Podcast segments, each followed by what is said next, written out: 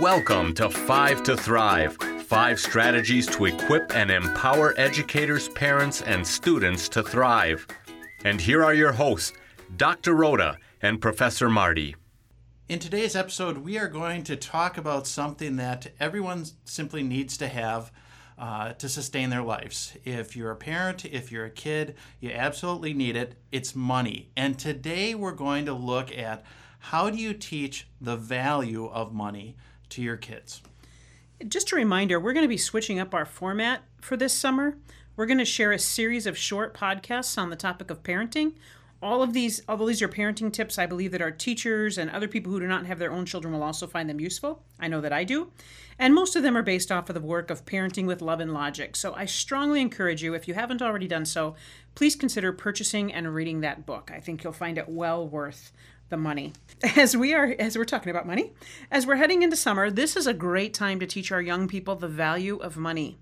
I know when I was a kid, Nike shoes were just getting really really popular in the in the late 70s, 80s. And a pair of Nikes in the 1980s cost about 50 to 60 bucks. The first Air Jordans were like 60 bucks. That's really going back in time, the age of the Rubik's Cube and uh, yeah, uh, all kinds parachute of pants. And yeah, yeah, I yes, I had a pair of parachute pants. 50 to 60 dollars. That was a lot of money back then. Yeah. And so th- that's about twice at the time. That's about twice of what the cost was of most tennis shoes at the time. Most sneakers cost 30 bucks or so thereabouts. So my parents taught me a very valuable lesson about money when I wanted a pair of Nikes. I played on the basketball team and I thought Nikes would really improve my game. I wish they would have improved my game, but so I really wanted a pair of Nikes.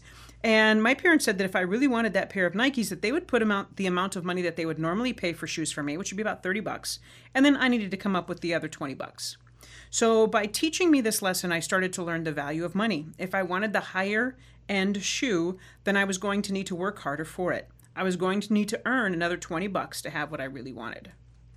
So it was a simple strategy, but I learned a really important lesson. So I want to know did you buy those Nikes? I did. Yep. So, young people don't always realize the value of money if we don't teach it to them. They don't realize that there's a difference between $30 and $60 unless we teach it to them.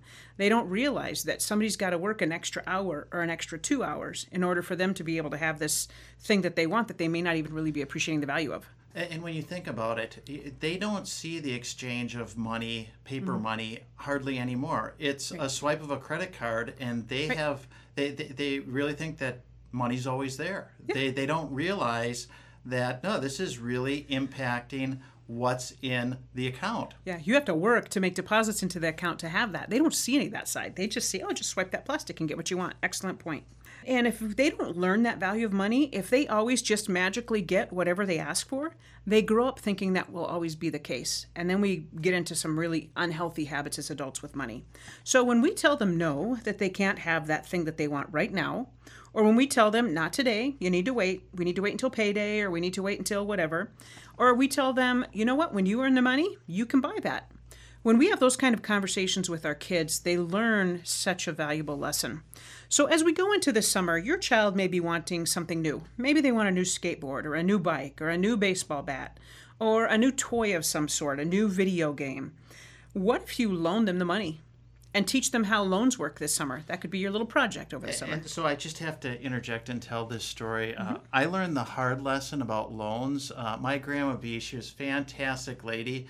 High school, I found this truck that I wanted to purchase, and she was willing to give me a loan with interest. Mm-hmm. And um, I had an opportunity to teach overseas for a year and come back. Well, she charged me for those 12 months of interest, even though I was on a different continent. And I will tell you, thanks, Grandma B, to this day because that opened my eye up to wow, loans are really expensive. Yeah, there's that interest adds up, right? So if you want to practice this with your kids this summer and teach them this this important lesson, what if you loan them 50 bucks to get that new toy or that new game that they really want? And then you set up a contract with them. You put it down on paper. You can make the arrangements whatever want you want. Let's say you're going to uh, agree, they're going to agree with you that they're going to give you $5 a month for the next 10 months. Doesn't have to have interest. You can charge them interest if you want to teach them that lesson. But they have to know that if they miss or skip a payment, that you're going to repossess the toy. But here's the thing, you really need to do that. If they don't pay you back, they lose the toy. You're going to give it to the Salvation Army or whomever you choose, but they're not going to get that toy if they don't hold up their end of the agreement. And, and, what I really like about that is you're teaching them life lessons. You're putting it on paper because we all know if it's a verbal agreement, uh, it will work with encouragement, backtracking, following up. But that's not how banks work. That's not how lenders work. And so I would just really strongly uh, iterate. Yeah. Put it put, put it down in writing. That's how life works, right? And we're preparing them for life. And it's such a great way to teach them a lesson about the value of money. And you can allow them to have a kid-sized mistake and learn a lesson. If they don't pay you back, they're going to lose their toy. Not the end of the world, but it's a great way to teach them natural consequences. If I do this, then this happens. I'm not mad at you. Nobody's upset with you. That's just the consequence. If you don't pay your bills, there's a consequence. You lose out on something. And it helps them understand the world isn't out to get you out to get them. There's not this big conspiracy. It's just the way life works. If you make a commitment you follow through on that commitment or there's a consequence. And things cost money. And if you want things then you're going to have to pay for them. They don't just come naturally. It helps them learn to honor their word. If they don't honor their word they lose a toy. They learn this valuable lesson when they're 12 and if they don't learn that lesson now they may learn it from a $20,000 car and a mistake when they're in their 20s. And so, that's really difficult to recover yeah, from. Yeah, kid sized mistakes, right? So kids need kid sized mistakes in order to learn. Kids need real life circumstances in order to prepare them to become healthy adults. Kids need to understand how natural consequences work. They need to understand the value of different things. And so this summer, when your child asks for something, consider setting up a loan and a repayment plan. It's an incredible, valuable life lesson. Our goal in Five to Thrive is to equip and support educators and parents as they help each child develop to his or her full God given potential. So, here is one key takeaway from today's episode on teaching the value of money. Consider teaching the value of, mo- of money to your child by extending them a loan, put it in writing, and stick to your guns with the conditions that you agree upon. Thanks for taking the time to learn with us. Let us know how you're doing.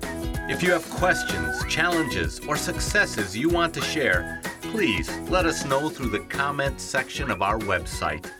May your week be blessed.